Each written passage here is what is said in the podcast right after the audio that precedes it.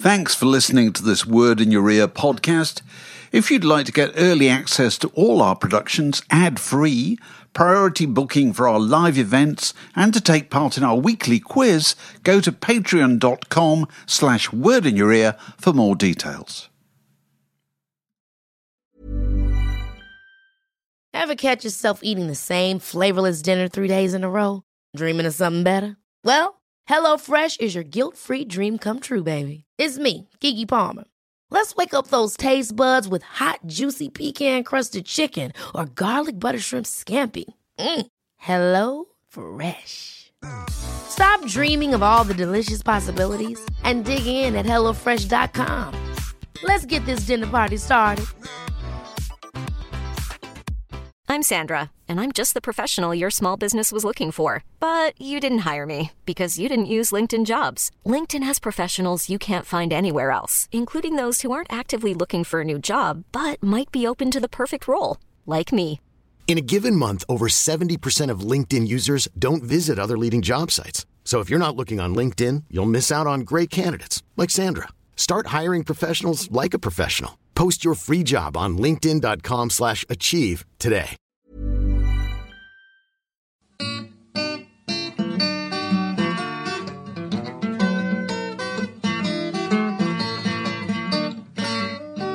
You're listening to a podcast from The Word. PG Woodhouse stories, they always have a slightly confused cleric who's usually a cousin of somebody who comes up to the big city once every five years. Yes, blinking. Uh, uh, blinking. That's me. And, and by the time he's been here a couple of hours, you know, he's had all his money taken off him by a card shop. Yeah. And he's ended up, you know, uh, offering to marry a, a fan dancer. Yeah. John Norton, ladies John and gentlemen. Norton. Thank you. John Norton is that person. Suffering Well, I- with baleful He, he, he just he, he couldn't believe it. It was on Pentonville Road. He couldn't believe the noise, could he? He couldn't believe all the cars. Shocked, right? Extraordinary stuff. Can I have a guard of Midland leg? And uh, how many balls to come in the over, please? So here we are with Matt Hall with the giant headphones. Matt, I've got a technical query for you. Somebody said the word podcast is truly excellent. I left a five star review on iTunes and recommended it to others. But could I please make a request that the different contributors have their own microphone each?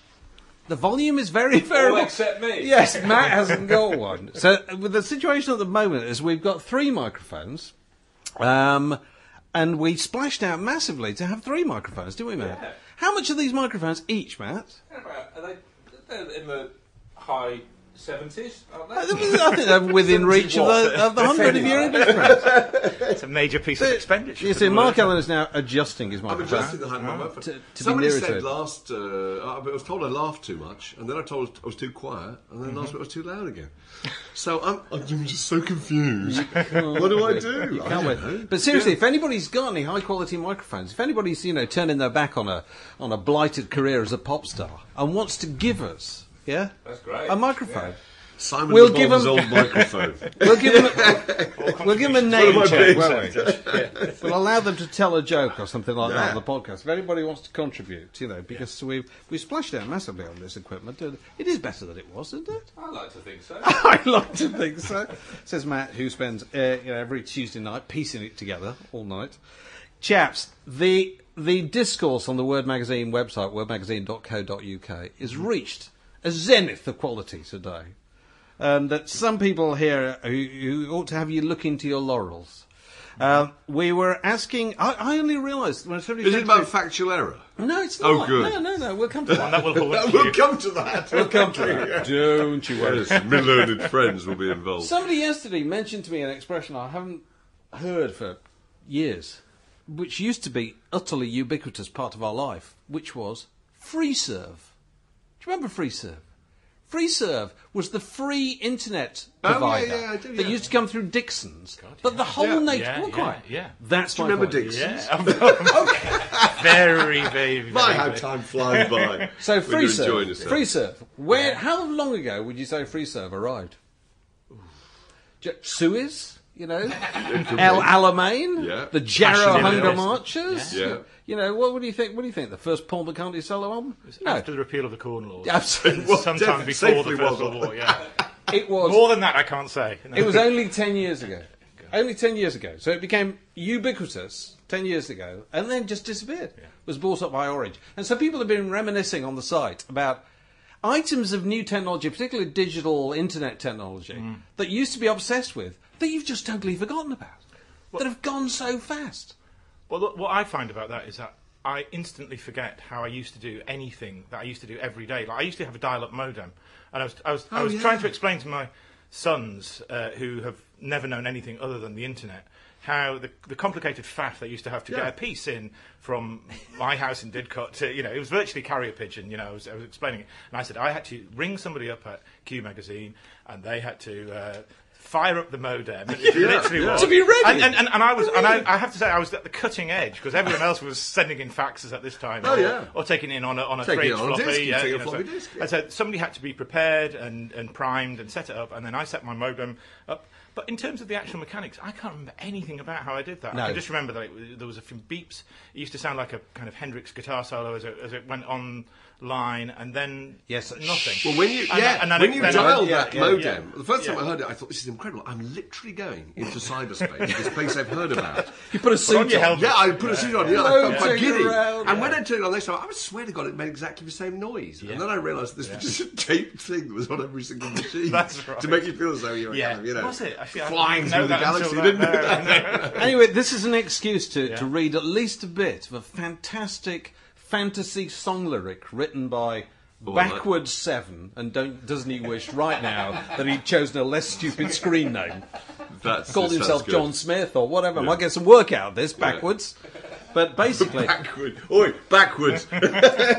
we're all familiar with those tunes on Van Morrison's, particularly on his later albums, where he can't be asked to write an actual song. So he gets the band to play and he recites. You know the kind of thing? He usually mentions potted herring. He's normally he's normally famished. Famished before supper. ah, potted herrings. He's famished in many songs. There's, now. n- Yeah. there's normally window cleaning hungry, somewhere in actually. there. Tell Absolutely. cut of his Jelly chin. roll. Anyway. Always wanted some. Yes. When he, when he meant jel- jelly roll, he wanted something from the, the sweet trolley, didn't he? That's how I always understood it. Certainly. Anyway, Backwards has taken this idea and has combined it with the idea of how we forget, how quickly we forget, nostalgia for contemporary entertainment and communication. I like the and sound put of the two together. This is good work. Said, With sincere apologies to Van Morrison. He goes, take me back. he goes, take me back, take me way, way, way back on Hindford Street. Where you could come in at half past eleven and watch the second half of Skins on E4 plus one. Oh, Happy days. On long summer nights, as YouTube played a clip of a teenager in a blonde wig lip syncing to Toxic by Britney Spears. Mm. as we sent text messages, text messages on Leet Speak back and forth across the beachy river. In the quietness as we sank into a bored stupor, watching grainy black and white footage of contestants asleep on Big Brother 8, and voting on the X Factor and Strictly Come Dancing. Su- Sunny summer afternoons on Rapid Share, downloading the new Rihanna album. The old eyes are filling up Yeah, on the right, rapid yeah, share. yeah. The lower lip's starting to wobble, Dave. Anyway, he goes on. Yeah, he goes yeah. on like this. I, I've I've been in touch this afternoon with Mr. Barry McElhenney. He's Yeah. going to come in and going to read this in his best. In the proper bro. Whether it's East we- Yeah. Belfast or West Yeah. Belfast, I don't know. He's proper bro, and we're, you're going to bring your guitar in. That's fine. And I think we're Yeah. going to we're going to put uh, we're going to put Fans' lawyers will come work- looking for me for the chord sequence. I've been bloody Slightly clever. larger think type you next can. time. Yes. yeah. Maybe we can get, maybe we can get Andrew Harrison on Gob Iron. Yeah, oh, the famous. The story own of the gob Goblin. iron, I. The story of the Goblin. That's But you- preemptive nostalgia, then, is it, Dave? We need, a ter- we need a term for that, really, don't Yes, we? we do. that's. I thought it was dead clever. He's uh, written Yeah. tons of it. It's extraordinary. The Word. You're talking about when the, when the bleep of the, the modem connecting or whatever, you know, you felt as if you're going to space. Have you followed the story about the plans? Well, it's already happened. To shoot the Beatles across the universe into space. They've been doing that for some time. Haven't there been other little examples of time capsules that Martians or whatever are meant to find? There's- Or there's people been from the- extraordinary the stuff. planet There's one that's Fog. just one's have two just left the solar system. Two that were left in the Leaving in the, the solar in the system. 1970s. Yeah. My dim understanding of the solar system, it's I think two have gone past Pluto, which isn't a star anymore, isn't a planet anymore. Anyway, Yeah. is it? But but I think t- two or three are, are, are that far in their journey, which obviously is infinitesimal compared to where they're going to be going. And they're the furthest. They're easily the furthest But out. what? there. So what was that? Let me stop you there. So something was sent off. What, what 30, 30 Se- 40 years in ago? the seventies, definitely. And it's, it and it's only on just getting Uh, there. yeah. So is it the Jefferson Starship? I'm trying to get you at my I know. All I know Is is, it Is one of the the- Groundhogs? It's one of the Stray albums. Stray. Well, if you think See, about- if if you're you on think Planet about Varg it- and, you- and you, and you, Is it Alvin Lee and NASA. Mylon Lefebvre? but my, NASA would be choosing the music, wouldn't they? And there was always there was, there was always a rule. Yeah. There was always a rule at school that always followed that the kid with the best hi-fi always Yeah. had the worst taste in music. Oh, absolutely, you yeah. know, and so you oh, yeah. always imagine the kid with the best hi-fi was always the best at physics. He would end up working at NASA. Yeah. So it's going to be a cultural disaster, whatever they choose. it? Well, really, isn't no. it? I mean that's that's the. There was a One thing. of the worst Beatles It'll be Tiny songs by Tim's, some distance, Through the isn't it? Tulips, Yeah, reckon. exactly. This It's on its way to Pluto. This will last for millions of years. This Yeah. is timeless quality. The This is- Voyager Golden Record, the Voyager Golden Record, okay, is a phonograph record That's the one. included in the two Voyager spacecraft launched in 1977. But the point of it is, how many time travelling aliens are going to have a disc player that you But can don't put spoil record it, on? man. I'm glad Keep you the asked dream me that alive. though, because one of the There's a things they diagram. include is a player and also a spare stylus. And, Okay, a, and a little generator. so All you got to do is plug it in. I know what you're going to say now, but they've got to plug it in. So it's extraordinary stuff on there. It's got Louis Armstrong and his Hot Seven. It's got you know Beethoven's Fifth and so forth. It's got a tune that was on the Word Now Hear This CD, but last month. You're joking. Who's it by? And if you'd read the sleeve notes, Mark, Oh dear, that's rather uh, it was uh, pointed me up, hasn't it? is- it's- See me, Blind Willie Johnson. exercise book down back of trousers. Blind Willie Blind Johnson. Willie Dark was the night, cold was the ground. They you put are. that in in 1977. But you're so telling thank me you, there's Lucky people out there on Pluto already grooving there, already on Yeah. the good foot. So it wasn't Blind Willie. It wasn't Andrea Andrea True or whatever, you know. No. none of those kind of things. It was. Uh, I just think the idea of choosing stuff to be sent out there is just an extraordinary Mm. idea. The idea that they'd be able to tell the difference between the good record and the mediocre record. Didn't a past friend of this podcast, Mr. Alex James, uh, write a piece of music? Oh no! no longer welcome in this parish. Yeah, did, no, he wrote a piece of music um, that was sent when the Brit- on the British um, mission to Mars. Oh really? That's true. Yes, he did. Is the answer to that? Yeah.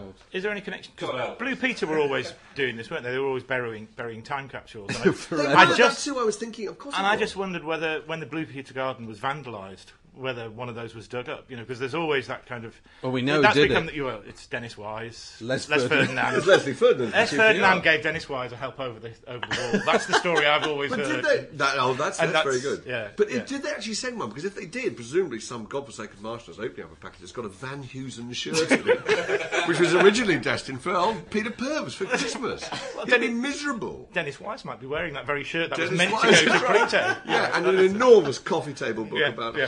In South America, I- destined for Valerie Singleton.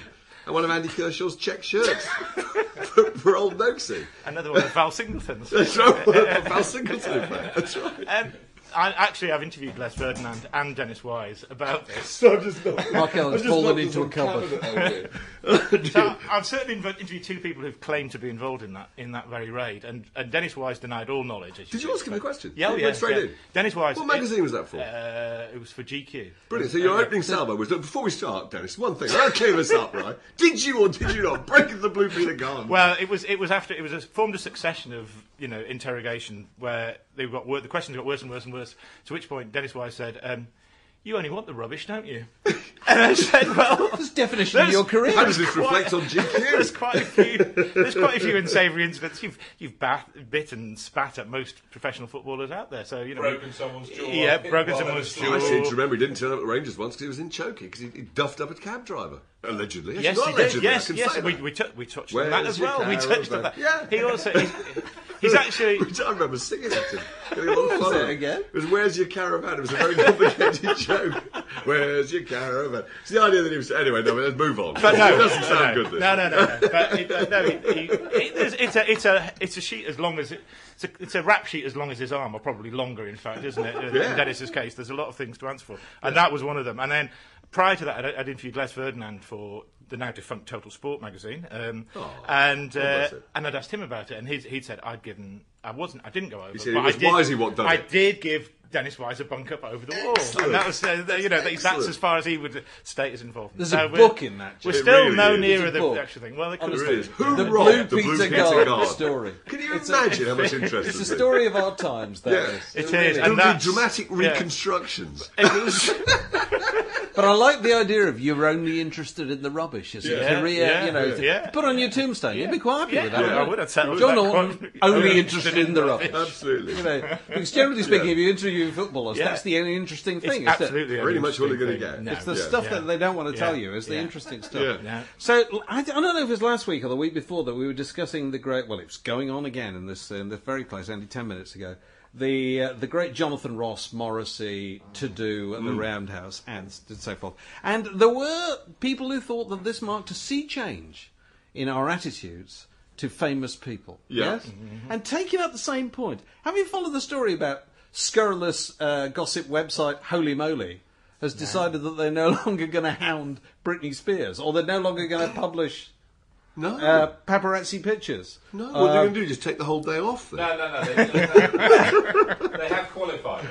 Yeah, go on. They're not going to put publish paparazzi pictures of paparazzi hounding obviously mentally ill young women No, I just ju- I ju- hospital. I just thought it was interesting. Well, Well, I because if you're familiar with Holy Moly, you know, they kind Yeah. of pride themselves on wherever the line is, we go about a mile the other side of the Yeah. line, you know. But they've obviously decided, I'm serious about this. You know, the Britney Spears story has just changed in its nature, hasn't it? Well, in the month. You know, know this about- is no longer Yeah. fair game, you know. But you, I I don't know about Holy Moly, but Pop Bitch have changed their tone definitely in terms of this. Exactly the same.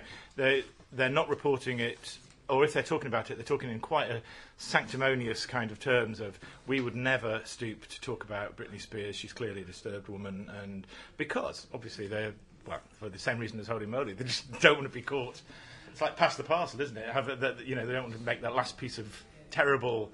You know, celebrity gossip. You know, just before she Be the dies. one that everyone Yeah, picks on yeah, and says, right, you've gone yeah. too far. You know, mentalist or whatever it is. I mean, yeah, it is absolutely yeah. But the Yeah. thing that's that's different now is that they're getting these uh, papers and magazines. I mean, Mm. they're not seeking to find this stuff. They're not commissioning this stuff. This stuff is getting sent to them Yeah. in unprecedented quantities Mm. by this growing, you know, pack of people who bear no, you know, no relation to the paparazzi No, of old. You know, these are nineteen-year-olds with a digital camera Yeah. and, and an off-road vehicle, aren't they? Well, you're Just following the story of uh, hoping Ma- for a Macca and Mills, which was, is happening in, in, in London as we speak. In fact, yesterday they met for the first time in Court 34. And not only was the, the highest percentage of uh, paparazzi uh, that I've ever seen fielded at anything, there was also a helicopter. There's two. This was sorry, Two and these were not police helicopters. And- this and- is some old geezer who hired himself a helicopter. Probably got then- Noel Edmonds at the wheel. Sorry, I'm sure he hasn't. And, uh, and yeah, Noel, here's twenty quid in it for you. We're actually drinking it for you. Take me for the to get a long lens picture of old Macca. But the whole point of being a paparazzi, I thought, was that you got paid twenty thousand pounds if you got that, that, that you know key shot. And clearly, if you've got a mobile phone, you're hoping for a couple of hundred quid, aren't you? I mean, it's I changed don't that. know. I don't. But the it, whole well, it's world, better than working. I suppose. Totally. But have you ever seen it on these websites? Uh, God, names of which I, I can never quite remember. There- There's American kind of entertainment gossip websites, Yeah. where what they largely deal in is video, and it's clear that if you're Paris Hilton or Britney Spears or whoever else, you literally cannot go anywhere without 200 people. Yeah. Be, behind you, you know, it's bullying on a level that's never been seen before. Totally, but but also the incentive, as, as John was saying, if there's that many people there, your chances of getting any kind of exclusive must be. I mean, I thought the absolute high point of paparazzi, not that I'm in any way applauding this, was the guy who crawled. Do you remember for two days, wasn't it, through a forest in the south of France, in order to get to an inaccessible back balcony on a chateau rented by Dame Sarah Ferguson and her boyfriend. Do you remember? Oh, and he to got- get the famous toe sucking photographs. Now that guy, when he started to rattle off a few frames, must have thought, "I tell you what," he looked around and thought, "There's nobody else here. this is fucking great." he must have thought, "I'll ring up the old wife now and say, look, book, book a big Caribbean cruise. I'm coming home, and I'm going to be loaded." But if he looked around and found seven thousand other people with digital phones, all going, you know, Fergie over here, that would have been appalling, wouldn't it? Well, I, I mean, the best story I've heard similar to that, not not quite on that scale, but was uh, told me by Daniel Craig. Uh, when, when they were shooting the Casino Royale, he said they, they shot a lot of it down at the the, uh, the airfield where I think they shoot Top Gear, and, and but it was absolutely the security was uh, watertight to Yeah. ludicrous extent. Apart from one guy who had breached it and had dug himself a hole of some sort of culvert or that protect himself, buried himself, and was in there just waiting. And then the security guards came there and said, "What are you doing?" He said. I'm just hanging around, and it was just like this. This, Just this hanging I with, just my, with my subterranean breathing apparatus. Just trying to Dug help you, myself in. uh, What? Hello, what's going on then? Why? That's- Is there something going on? Yeah, exactly. It was Sure, that's exactly the same as the guy who hid in the church organ. Do you remember that story? Better. Oh God, whose wedding was that? Oh, it was, some, it was the famous one. The oh God, uh, Welsh girl, very good looking. Charlotte idiotic Church. husband. Zeta Jones. Zeta Jones. and what's his name? Him. Gavin Henson. Harry Seacombe. Let's offend as many people as we can. it's a good game, this isn't it? I'm sure Gavin Henson Handsome was Welsh involved. girl and a complete clown. Anyway, it was Ruth them. Maddock. Bonnie Tyler. Bonnie Tyler. That's great. And, uh, and Ronald McDonald. Yeah, anyway, so they. I think of the girl's name, it's from that. Catherine Zeta Jones. Catherine Zeta-Jones. Oh, the other one. Charlotte Oh, Church. Nobody cares about the real story. Shirley Used Bassey. to be group. Shirley Bassey. Welsh pop star group. You went to Nashville. Crisis? Lulu. No, you mean um, Keris Matthews. Chin. Keris Matthews. Matthews. Oh, There we go. could play this game for sort that out. ages. Oh, it's a good game. Welsh female But pop. they got they got married. Do you remember? And the- Mary a guy- Hopkin. A guy, Mary Hopkin. We're going to it's Alzheimer's the board game, isn't it? It's, it's just, just say a few phrases and then and then get the old folks not to. Oh yes, it's, uh, it's Harry. It's, uh, it's Harry. Harry. Yeah, sorry. nearly there. Sorry, Mark. They got married in, uh, in a very high profile, and they found a bloke that secreted himself in the church organ. Do you remember that? I don't know. The best part of about a month's worth of rations. I think he had a plastic bag he could have a wee in. You know, he had a thermos of soup and some biscuits. Am I'm off the mic. Sorry. Makes Really the, good uh, thing. makes the Viet Cong tunnellers look like amateurs, doesn't it? You know, it really does that kind of level. John, of John, dedication. John, while you're here, I've just, it's only just occurred to me. Since you mentioned Daniel Craig, Yes. surely this is the opportunity to tell- tell your story about my part in Hugh Grant's disc Oh no! no, no, no. Oh, so early in the evening, Oh, really? Another glass of port, please, uh, Baxter. God, John. Well, I think without wishing to blow my own trumpet, yes, uh, it's so a long time, such a long time It ago. doesn't It's such a long time ago. It's 19, is it 1994? I think it was. I think Could it, be. I think Okay. it was 1994. Well, uh, yeah, large measure of port poured out. Add that sound I'd just effect. like a glug, glug, cigar glug, for yeah. Mr. Yeah. Mr. Norton. Um, I shouldn't really hurry this story, but uh, I will. I will move it on. Uh, I was the last British journalist to interview Hugh Grant, and I think I've told everybody this story, but there might be two or three people listening No, the to this podcast who haven't haven't heard heard They it. have heard it. Uh, They'll I was, it. I was, I was, um, I was sent out by Empire magazine in the back in the day in 1994 to cover the truly, truly terrible nine months. Uh, so I was, right, the, I had all the. Uh, you've been on these press junkets Yeah, yeah. to Los Angeles, those soul-sapping missions at the best of times, and uh, In Los Angeles. But this was in Los All expenses paid. Yeah, yeah, yeah, yeah, yeah. yeah. No, but you know, heart bleeds. normally, normally it's normally it's, uh, it's it's with a group of Swedish journalists. You know, and there's 96 of you all in one room, and. Uh, Still and going to get to meet uh, yeah, Miles yeah, no, no, no. This is a very different experience because this was actually the, the fabled one-on-one. You know, which you know, Yeah. and I had a, you know about an hour one-on-one with uh, with Granty. So all More things than somebody going, else had. all things going very well. Yes, exactly. Uh, all going very well. Gotten house on fire, all of that kind of thing. Um, and in the middle of it, he says, uh, "What are you doing tonight?" And I said, That's brilliant. Sorry, house on fire. Do you mean what would you? What records would you say to your house on fire? Was that what you meant? No, no, no, Oh, no, no, just pure cliche. Actually. Oh, no, Well, no, yeah, no, yeah, no, yeah. no, no, No, no, no. no, We no, were, no, we no, were doing, we were doing all of that kind of thing. Yeah. Um, Because he's, getting- not- he's not a big fan of the journalist. No, not Well, not generally. now. No, not, not, not John now. Actually, Well, didn't do to. Well, this is the thing. This, I hung for a sheep, hung for a goat, that sort of thing. I should have done really. I, I spoke to one person after, but he was from the press association afterwards, and uh, and I spilled the story to him. But basically, we had a good uh, good interview, not like the Dennis Wise interview at all. It, actually, we we got on well. He didn't say you just want the rubbish, and uh, but towards the end of it, he said, "What are you doing tonight?" And I said, "I'm going to see Apollo 13." Which is possibly the stupidest answer I've ever made in my journalistic career. Grant. It was always the, it's always the same with me. I'm always on deadline, and I've never seen a film, and nothing has changed in 14 years. Straight after this, I've got to go and see a film, and then you know because something really exciting could be happening after this, and I'll miss it because you'll say, "What are you doing afterwards?" John I said, "I'm going to go and see a film." So I, I went to. I, I, you I, turned it down. I said, "I'm going. I'm going to. Uh, yeah, I'm going to see Apollo 13 because I've got to see it because I've got to do a review of it for Friday or wherever." He goes, "Oh, that's a shame. That's a shame." Uh, well, um, what flight are you going back on tomorrow? I said, "I'm going on the Virgin. You know, at, at nine o'clock." He goes, "Oh." oh, I'm on the six o'clock, and uh, as he wasn't, as it turned out, but um, uh, and and he said, he said, oh, well, not to worry. Well, maybe we'll meet up. Blah blah blah. We're staying in the same hotel. I said, bid my adieu, went off, met up with someone, went to see Apollo 13, and then, as the proper journalist I am, I was rung up by Empire, fast asleep in my hotel room. Have you heard? No, it's all over everywhere. Hugh Grant's been arrested, blah, blah, blah, blah, blah. And so I missed the story, you know, quite spectacularly. But, but I was, I did get the last interview with him beforehand. But then I did speak to somebody when I came home from the Press Association, and reluctantly gave a few, you know, kind of choice words. Well, he looked a little bit tired. I think he was maybe a bit bored. Blah blah blah blah blah. And then uh, word got back to Hugh, and he described me as uh, a prostitute, which I thought was quite an, an unfortunate choice. Of, I'm, fr- I'm a prostitute uh, do for selling for selling my. What story. It's incredible. selling my story around Fleet Street. But then uh, I seem to remember the News of the World did a fantastic job. I was in awe of them actually, having been there at the time, albeit sweeping through the story. You know, they they took Divine Brown away that week and took her to a secret location. They had the whole of the press pack after her. And they got the entire story down pat beautifully. And it was, it was, I think it was Wednesday or Thursday that it happened, and they had it all perfect in the Sunday. And I just thought there's a level of professionalism you have to admire in the way that they they filleted it Yes, beautifully. if only- I was saying I'm off to see Apollo. No, they were. They, they had their eyes on the prize, quite, quite probably. If only those same people were trying to cure cancer. you Yeah, know, so, exactly. You know, the, the finest minds in Britain were, were dedicated to. Oh, so, doing yeah, that. sorry, that's my- So that's my John Norton, story, Hugh yeah. Grant, and how Yeah. he didn't meet Yeah. Divine Brown. But Yeah. you Could know, have all been different. could Cause of been so history. It's, uh, it hadn't been for it's a Apollo brush with history. A magazine, a website, a podcast. The Word. Somebody also on the site um, been making the point about how fed up they were about swearing on Jonathan Ross's um, Friday night chat show and how swearing on the telly has now become so ubiquitous. You have to kind of run and hide from it.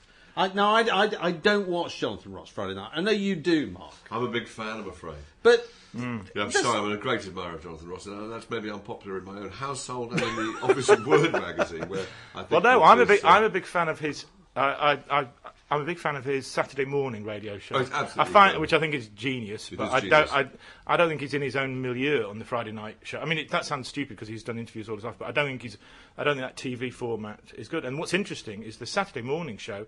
There's never any swearing on that. well, because you're not allowed to. Well, I know, and, it, and, it, and it's none the But you see- poorer for but you it. see, well, that's it? the point. You know, that's what's happened. Now that you have the decision about the watershed, people get the other side at nine o'clock and they think, "I've got to swear." Yeah. Which reached its its kind of climax with this Catherine Tate show over Christmas. Did you follow that? They had a load of complaints about that. Didn't see it. And the Catherine Tate show is, Well. you know, it's fairly mainstream, Yeah. really. Apart Yeah. from the fact that the the elderly lady Hmm. Bursts gram, into, yeah. you know, got guaranteed, Yeah, hasn't she? yeah. absolutely Yeah. every week will burst into this, you know, this load of swearing. So it's it's kind of clear that the writers and producers of that program think it's part of their duty Hmm. to do that to justify being that side of the watershed. Otherwise, they may as well go on at seven thirty, and they wouldn't get a they wouldn't get a BAFTA or whatever. They wouldn't Yeah, get the same prestige. But I don't remember. I I'm not a big fan of Catherine Tate, but I remember watching shows from a couple of years ago.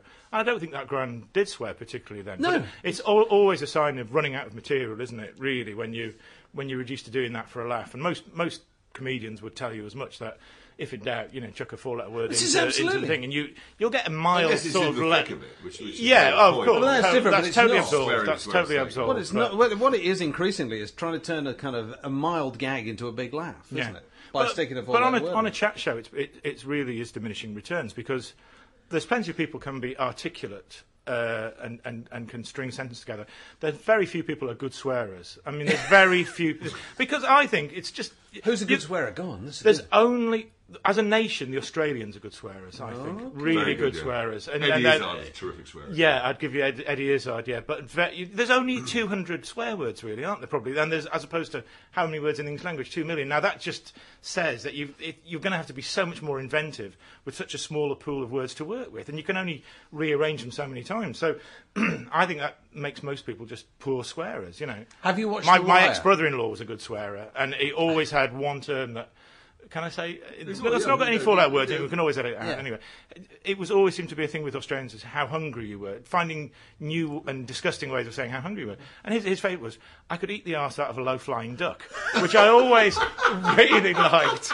The image of just reaching up for that carelessly low flying duck and just grabbing it out of the air. And, And and you- sooner than You're not going to start there? on the breast or the more succulent areas. You're going to go for the arse. You know, that- that's hungry. That is hungry. You know, and what I could say next to that is pale and insignificant. You know, I'm Hank Marvin. You know, it doesn't cut the It's not quite the same. So, have No, you no, watched no. The Wire? The Wire I have watched the Wire. Now, The Yeah, Wire, yeah. no series in the history of television has had swearing But- woven into its fabric quite so closely as The Wire, Well, I'd, I'd, I'd challenge that actually. Go on. I'd say Deadwood. uh, which I've not Deadwood. seen. Deadwood. Which is the Ian McShane Ian Western McShane done Western, by HBO. which Yeah. its sole selling point seemed to be that it involved profanities, and it, they were That really nice man from Lovejoy. yeah, Lovejoy. exactly. Yeah, my wife would Lovejoy, be heartbroken. not just Lovejoy, but I think the woman who was portrayed, and I can't remember the name of the actress, but I think she was playing Annie Oakley, Oh yeah. yeah. and it was just a litany Calamity of, of uh, yeah, Calamity Jane. Oh, yeah. Correct, I stand correct. You're right, and so it was four letter word after four letter word, particularly the c word, and it. it, it I know a lot of people who rate Deadwood, but I never got past the first Right. three episodes because it was so boring. It was just like, yeah, we've got this tremendous license to swear and we're going to use it. And they were just carried away with it. It's on HBO, like The Wire, so it's the same deal. And American uh, networks are much, much more restrictive about this kind of thing. So when they go So onto when they get a HBO, chance, they go crazy. is their equivalent of, of, of, of The Watershed. They go crazy. Yeah, but, yeah. but The Wire at least had that one scene, didn't it, where the entire e- scene was the F word. The F word. it? It's the only But- word of and it- dialogue for about three minutes. but that was Oh, incredibly yes. inventive. It's and, brilliant. And, and it was Yeah. it was really really well done. It was reminded me of the um, there was a, a scene in uh, no an episode of Buffy the Vampire Slayer where they sang. It was a musical number. Mu- everything was sung. And and it just transformed the whole series, you know, because it was. I'm a big big fan of Buffy anyway, but this was just great, a really classically written musical, um, and and that scene was the same, you know. I mean, I'm the, the Wires. Well, I'm only up to the end of season two, so Oh, well. so there's Oh, much Matt, much Matt much and I are more to veterans come, of yeah. four, aren't we, Matt? well, there was there was a profanity on the wire so terrible a few weeks ago that I had to I had to talk about it with Matt, who had al- already seen it, and Fraser, who had already seen it, behind closed doors, didn't I? Yeah. I actually I didn't want anybody to hear it as I repeated it.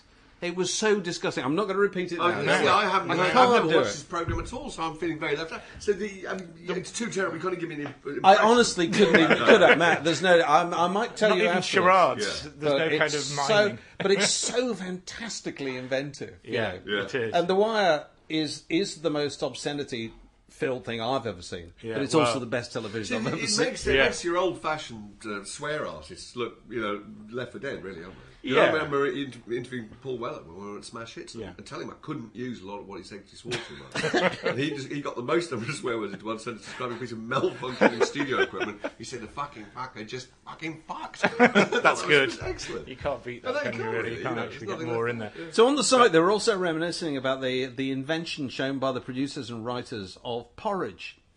Yeah. You know, prison Oh, drama Naff Off. in the late seventies and Yeah. early eighties, Yeah. which effectively just invented Yeah. its own swear words in Yeah. order to be able to be broadcast at half past seven at night. Have you? So naff, wait, it, naff, naff off naff well. off, Yeah. you old scroat. Scroat, Scroat, yeah, yeah. Uh, you uh, nurk. Yeah. Yeah, no, Nurk was, Yeah. Yeah, was, uh, Generally in the direction of Fulton Mackay, wasn't it? Yeah. That- that- yeah, that yeah, Yeah. I, and and they somehow made it work. You know, you never you never wish that they do porridge again. No. but with far more colourful language. You know, Yeah. they, they It never seemed to lack for synthesised it. realism at the time, though, did it? It never seemed to. Uh, I mean, it was, you know, just beautifully done anyway. Didn't it get adopted by members of the public? People did start talking about it. Princess naff Anne. off. Princess, Anne told the photographer to naff off. naff off. But Oh, I thi- right, yes. yeah, But I think I don't think Porridge invented it. I think they popularised it. I think Barry Humphries invented Oh. it. And I think uh, naff is. I think it might be Australian, and I think It's it's. convict slang coming back, is it? well, it uh, is it an acro- isn't it an acronym? That's a difficult thing to say. I think it stands for nasty as fuck. oh really? That's what I. That's what I'd heard. But then Oh, I that didn't might know be that. might be. But it's a great use of it anyway. Yes, and if you can, so- you even more So kudos our- our to. possibly, uh, yeah. possibly future queen or third in line for president was being extremely abusive to them. Indeed. And of course, Indeed. Grange Hill was the only school in the UK where none of the pupils ever swore. and a good Yes. they thing all said flipping hell. Yes. Yeah, Tucker. it, yeah. Tucker, Tucker. Of course, and uh, yeah. Grange Hill has gone this week, hasn't it? That's uh, Will be shortly. uh, never to return. The Phil, Phil Redmond empire is crumbling then, isn't it? Because that's uh, Brookside and Grange Hill. They were both his, weren't they? Oh, right. Yeah, yeah. And I'm sure he's Leave made you a go few with quid the capital of culture. well, Propped up indeed. on Paul Paul broad shoulders. We must get Paul back and get him to talk about the capital culture and how culture how cultural things are going. Is in he a big Liverpool fan of this the year. capital culture? Oh, he's Yeah. he's on the committee Yeah. and everything. is, he isn't he? virtually is king of Liverpool. King Lord of culture. Liverpool. King culture. King culture. A magazine, a website, a podcast. The Word. Did you see Alicia Keys duetting across seen the that years on YouTube. with Frank Sinatra uh, at the Grammys? Are you going to use the phrase "pass the sick bucket, Alice"? because I, I will if you were. If anyone hadn't seen this, in fact, you can just uh, just on YouTube. It's it's a piece of cobbled together footage, isn't it, of, of Sinatra singing a duet, but then he sings with Alicia Keys Yeah. in real life. Actually, Dave, not the first time I've seen this trick pulled. Oh, no. and I saw it done with. And I wonder if you were there too, actually. DJ Fontana, who is, uh, I think he's still alive. He certainly was alive. Oh, Elvis then. Presley's drummer. Es- Elvis Presley's drummer, and I think Scotty Moore, Bill Black, I think the bass player was, Yeah, he yeah, died yeah. some time ago. Yeah. But Fontana and Scotty Moore played with Elvis, i.e., Elvis was projecting them through a screen behind It's them. definitely not the first Uh, time it's yeah. been done. Oh, well, it's No. Natalie Oh, Cole. yeah. Well, Natalie Cole and Nat King Nat Cole was, Cole. was, right. was, was, was terrible. But there's just something. then that's about- worse, isn't it, with your dad? They're really You shows. see, there's incest that there shows as well. no respect whatsoever. the bit that I liked with Alicia Keys was, was when she was. It was like, "Go, Frankie, go." You know, she was Yeah. saying, interjecting little things like that, as if his performance is going to change. I mean, Yeah, that's, exactly. that's pretty much a constant, isn't it? You know, she can she can ad lib as much as she like. Frank is pretty much on the number Yeah. there, isn't he? You know, he's not going to change. That's fantastic. but I think also the, the thing about I think about this is it's one thing doing these things 20 years ago where you maybe don't know that they're going to be around forever. But if you do something like that now, I mean, she seemed very pleased with herself and all the rest. That's going to be there forever. You know, it's going around YouTube for eternity, isn't Yeah. it? Or whatever YouTube transmogrifies into.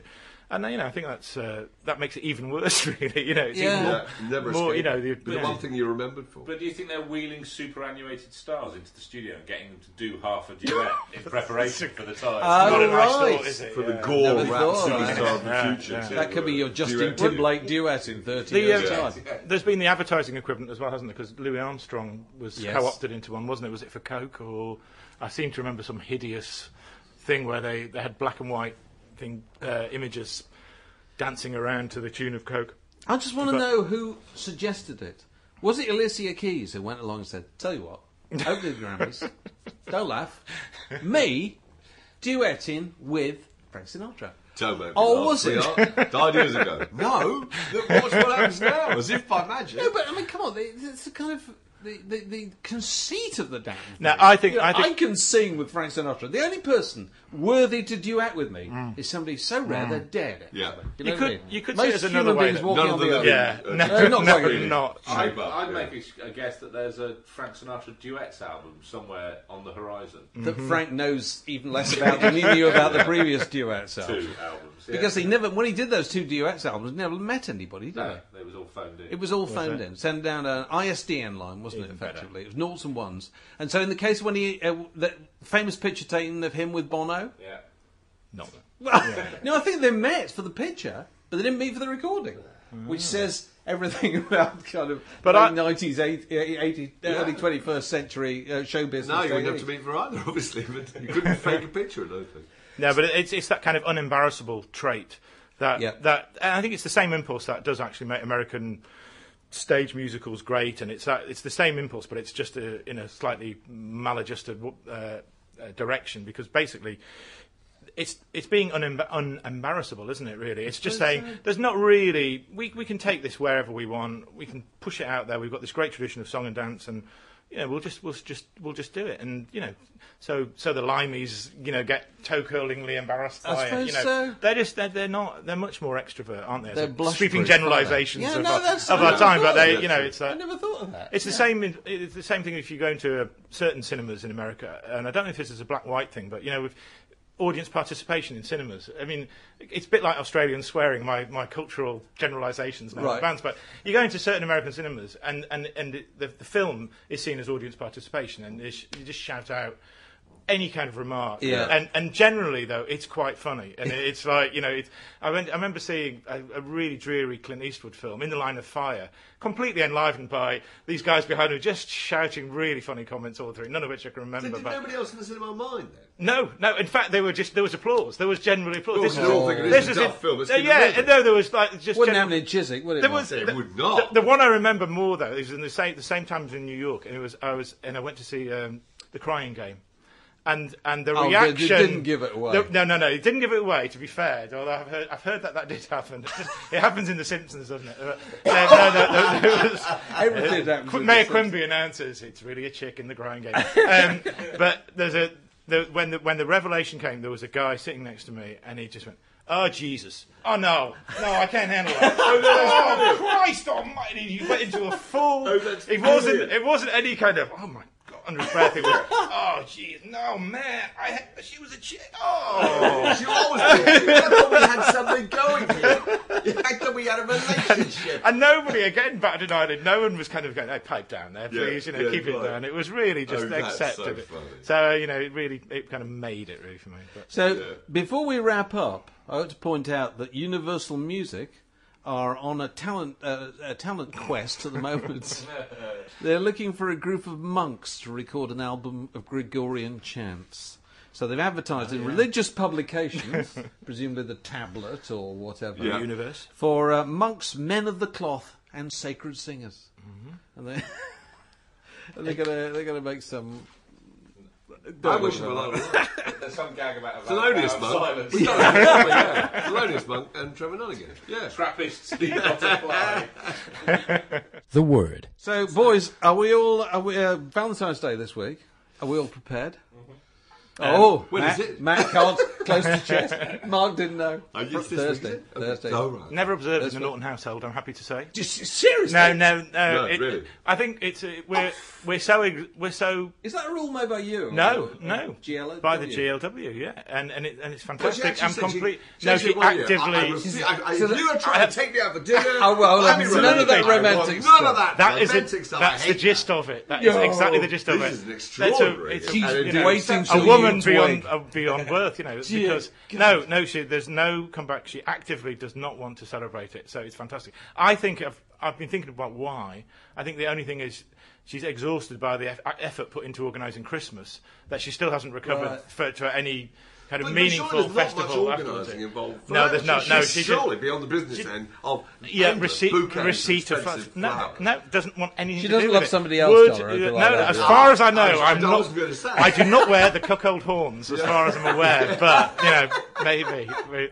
But no, so, Now so I'm completely off the this hook. podcast. You shouldn't Exactly. Say, oh, by the way, uh, Pepe. Don't the, rush back. Pepe, The pool boy. private personal instructor, will be coming round for, for a bit of uh, stretching. Yeah. Apparently not. No, no, no. She's on the school run, as far as I know, at the moment. So we hope, anyway. Yeah. yeah. But no. So, no, Mark, so- you've got time to be get prepared. You, Yeah. You'll be all right, will you? I'll be all right. Um, yeah, I think so. How, how many days have we got? A while, haven't we? If you have while, I think tomorrow is the 48 day. hours. Yeah, 48 hours. Depends how ambitious you're Did I be. tell you about my? I did because I wrote about it in the magazine.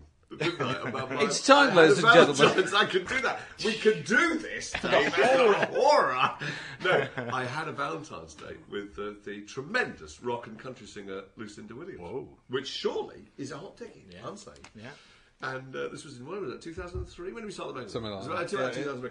And uh, yeah, uh, no. What happened there was um, we had. I, I thought it might be a preemptive move with her to because she's quite a difficult character to get on with. Actually, I had a brilliant. I, I thought it was a brilliant idea. I was going to remind her that we were born the same year.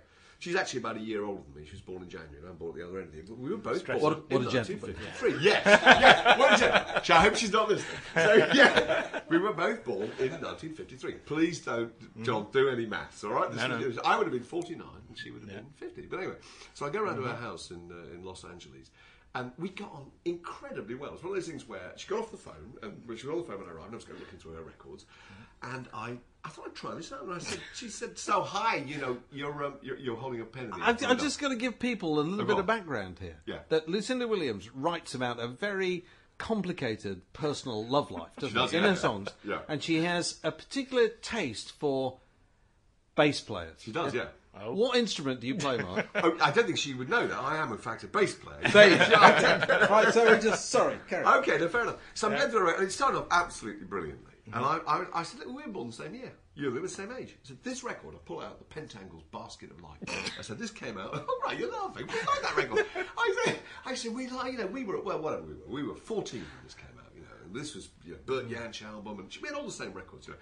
And within two minutes, we're singing along to the old lead guitar parts on various things. Which you remember we 15 with this guy, and we're getting on terrific. Just like my Dennis Wise interview. It's just like Dennis Wise, absolutely ripping. Exactly us. the same vibe. Totally. Just we're like, hey, if I'd been a teenager, I would have thought, hey, it's like we're like the same person, right? You know, except that she's a woman and she's got a, a double double-headed snake tattooed around her neck and back. You've got that as well. I've got that as well, yeah. yeah. But anyway, which she said, and we get on very well in this interview. And then she says, "Do you want to go out for dinner?" I thought, my God, this is great. I can't wait to tell David Hepworth, particularly that Lucinda Williams. Can I just record? Can you say that again into this machine? I want to play it to David Hepworth. Just fantastic. Dave Hepworth, by the way, is the master Yeah. of the brilliantly putting down, down uh, put, put down text message. Can I tell you, remember when I, I went? I went to uh, for, for Word magazine to, to America about two three years ago to write a piece about U2. Sorry, it's a tangent. And I was flown from Boston Hmm. to New York City in their private aircraft, sitting next to Helena Christensen. Right, There are the worse places. Yeah. Yeah, yeah, So I thought yeah. I'm loving it. Yeah, I was having an absolutely terrific time. Who can having a old terrific time. Yeah. So I. Who can I gloat to? So I sent a text to Dave saying, "Yeah, just flown in on a, the U2 private plane with my new best mate, Helena Christensen. I'm waiting for his, his grovelling response as if to say, respect us. It just comes back to four word answer. It says, we've all had her. That's appalling, isn't it? but very funny. Lucinda says, um, do you fancy? Yes, yeah, yeah, it'd be great, it'd be really good. You know, do a bit more of the interview, etc. So she makes a couple of phone calls and can't understand why she can't get into any of her favourite restaurants. And eventually she finds a little restaurant down in Silver Lake, and apparently has a table. They're going to make a terrific effort to squeeze us in. Yeah. And we get there, and neither of us had taken in what the day was. And we arrive outside this restaurant, and already I'm aware of a kind of pink glow. and we stand with our noses pressed to the to the window, and sure enough, on every table I can see a little pink heart-shaped menu, and there's a little tiny uh, couple of roses uh, on each vase, and every table is a couple about 25 years younger than us, all kind of you know staring you know into the pools of each other's eyes. I thought, oh my god, it's not, is it? So we go in there, and eventually they, then they get terrific song and dance about us and think, hey, you know, still got it on, the old magic's still going on for these two. I tell you, I don't know how long they've been married, but this is great. Table for the lady, please. You know, Take And for the sit lady with a tattoo. there, the lady with the snake tattoo around her. So we're shut at the back, and I, all I can remember is they've actually dug out the magazines. I want you to remember what was on the uh, the menu, and I look at the menu right because by now I'm starting to feel genuine palpitations. Was it like the scene in I Goodfellas? I, I glance at the card. The menu starts with a glass of mimosa and meanders through bruschetta, soup, salad, lobster ravioli, and grilled sole to a tiramisu, a tiramisu d'amore served with two spoons. Oh. I'm, sta- I'm now starting to perspire freely, and I'm thinking, oh my god, I'm, what are we going to do? And she looks at me and she just she looks at this thing. She's obviously wants something to eat, and she's Yeah. prepared. She's a bit of a she's game for a laugh. Yeah. So we together, and she said, "We're gonna go for it, okay?" so we sit down, and everything's fine. We've got our mimosa. We're now pretending, Lucinda Williams and I, pretending that we're a married couple, Oh. kind of on a bit of a romantic date. I tell you what, Dave, this is a brilliant night out for me. Really, I'm thinking this is great. But anyway, there's a catastrophe. Her mobile goes, and it's her old boyfriend oh. ringing her up to wish her. Play the bass. Yeah, played the bass to wish her happy, you know, happy Valentine's Day. Day. And she just got over the fact that she was single at the time, isn't uh, now, but she was single at the time. And this, for some reason, hit a bit of a raw nerve. Valentine's Day. Valentine's Day, your old boyfriend rings up. You know, probably from a yacht somewhere. You know, with uh, you know Kate Yeah. Winslet, Yeah. Yeah.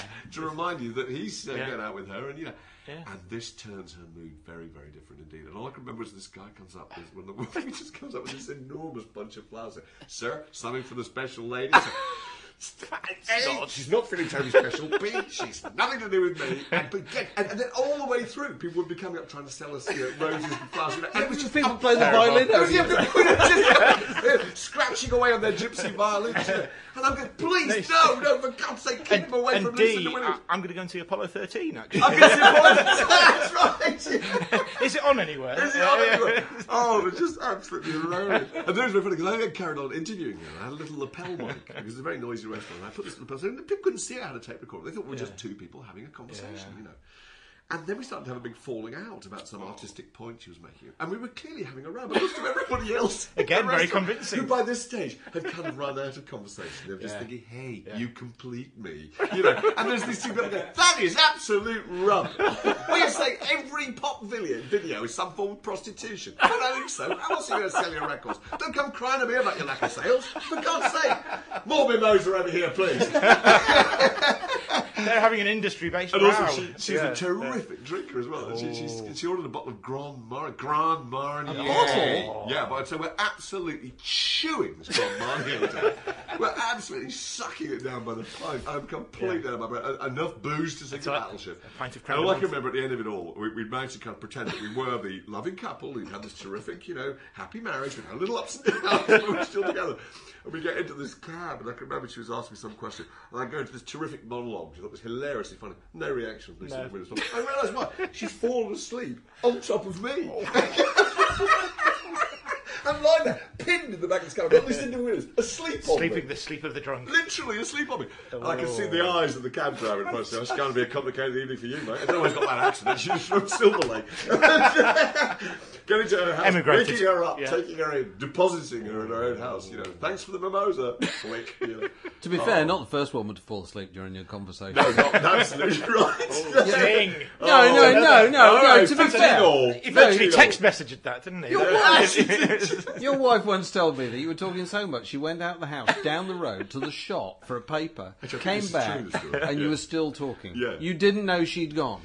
I think I was probably telling the Lucinda Williams Valentine Day story. But I she was doesn't gonna- think it's as funny I as was going to say, how does it play with with Mrs. Ellen? Is, is the idea of you being out on a romantic date with Lucinda? Yeah, Does that go no, well? I think, I think On the thing that really got her is that now that Lu- Lucinda Williams and I had, I remembered it was Valentine's Day. 'Cause the How, reason- how thoughtless of you, Mark. yeah, no, there You is. forgot it with another woman. Uh, yeah. There it is. This podcast was brought to you by The Word. Details at wordmagazine.co.uk.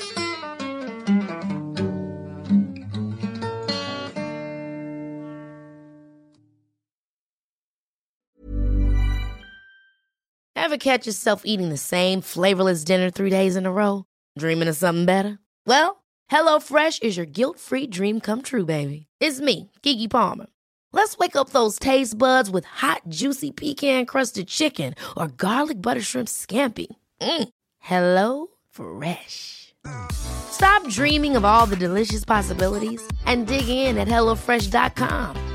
Let's get this dinner party started.